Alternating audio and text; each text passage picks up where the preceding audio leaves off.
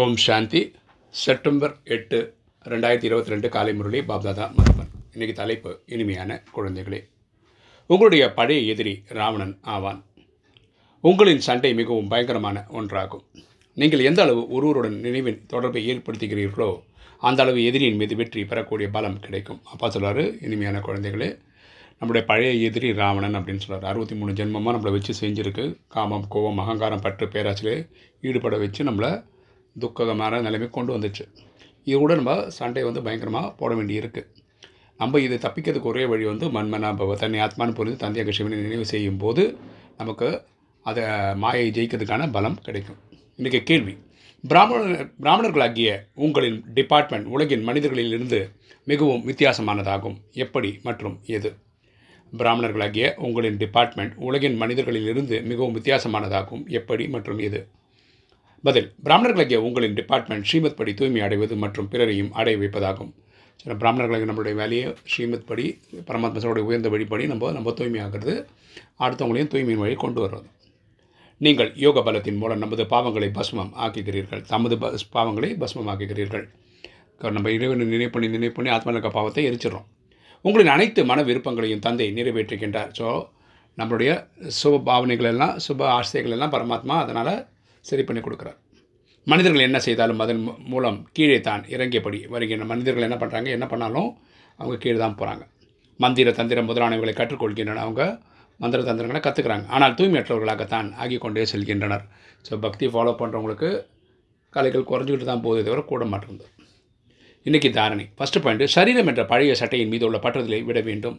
சரீரம் வந்து எதுக்குமே யூஸ் இல்லை. இது விட்டுட்டு தான் போகணும். ஆத்மா தனியாக கிளம்பி தான் போகணும். ஸோ அதனால் சரீரத்து மேலே பற்று வேண்டாம்.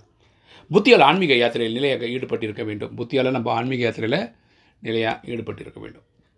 ரெண்டு பழைய உலகின் எந்த விஷயத்திலும் தொடர்பு வைக்காமல் ஞான செய்தியில் அமர்ந்து தூய்மை அடைந்து தந்தையிடமிருந்து முழுமையான ஆஸ்தி எடுக்க வேண்டும். நம்ம பழைய உலகிலிருந்து எந்த விதத்தில் விஷயத்திலையும் நம்ம தொடர்பு வைக்காமல் நம்ம ஞான செய்தியில் அமர்ந்து தூய்மை அடைந்து தந்தையினுடைய முழுமையான முழுமையான ஆசையை எடுக்கிறதுக்காக முயற்சி பண்ணணும்.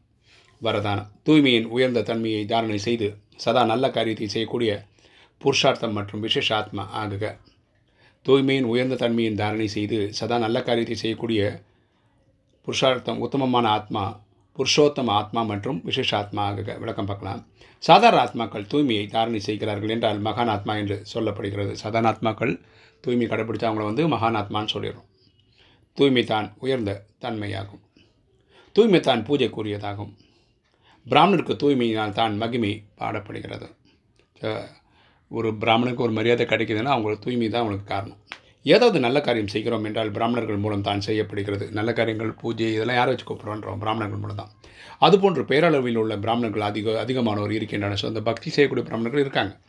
ஆனால் நீங்கள் பெயருக்கு ஏற்றவாறு செயல் செய்யக்கூடிய விசேஷ ஆத்மாக்களாக இருக்கின்ற நம்ம பரமாத்மா சொல்லக்கூடிய உயர்ந்த வழிப்படி நடக்கக்கூடிய ஆத்மாக்களாக இருக்கும். சாதாரண காரியம் செய்தாலும் பாபாவின் நினைவில் இருந்து செய்த செய்தால் விசேஷ காரியம் ஆகிவிடும். ஆகியால் அப்படிப்பட்ட விசேஷ செயல் செய்யக்கூடிய உத்தமமான ஆத்மாக்கள் மற்றும் விசேஷான ஆத்மாக்களாக இருக்கிறீர் இருக்கிறார்கள். ஸோ இங்கே நம்ம ஒரு விசேஷ ஆத்மா தான். ஏன்னா நமக்கு இறைவனே நேரடியாக வந்து சொல்லிக் கொடுக்குறாரு. அதை ஃபாலோ பண்ணி நம்மளும் விசேஷ ஆத்மாவாக ஆகிட்டுருக்கோம் இன்றைக்கி ஸ்லோகன். நம் மூலம் அனைத்து ஆத்மாக்களுக்கும் சுகத்தின் அனுபவம் செய்ய வைக்கக்கூடிய மாச சுகத்தை தரக்கூடிய வள்ளலாக வேண்டும். நம் மூலம் அனைத்து ஆத்மாக்களுக்கும் சுகத்தின் அனுபவம் செய்விக்கக்கூடிய மாச சுகத்தை தரக்கூடிய வள்ளலாக வேண்டும்.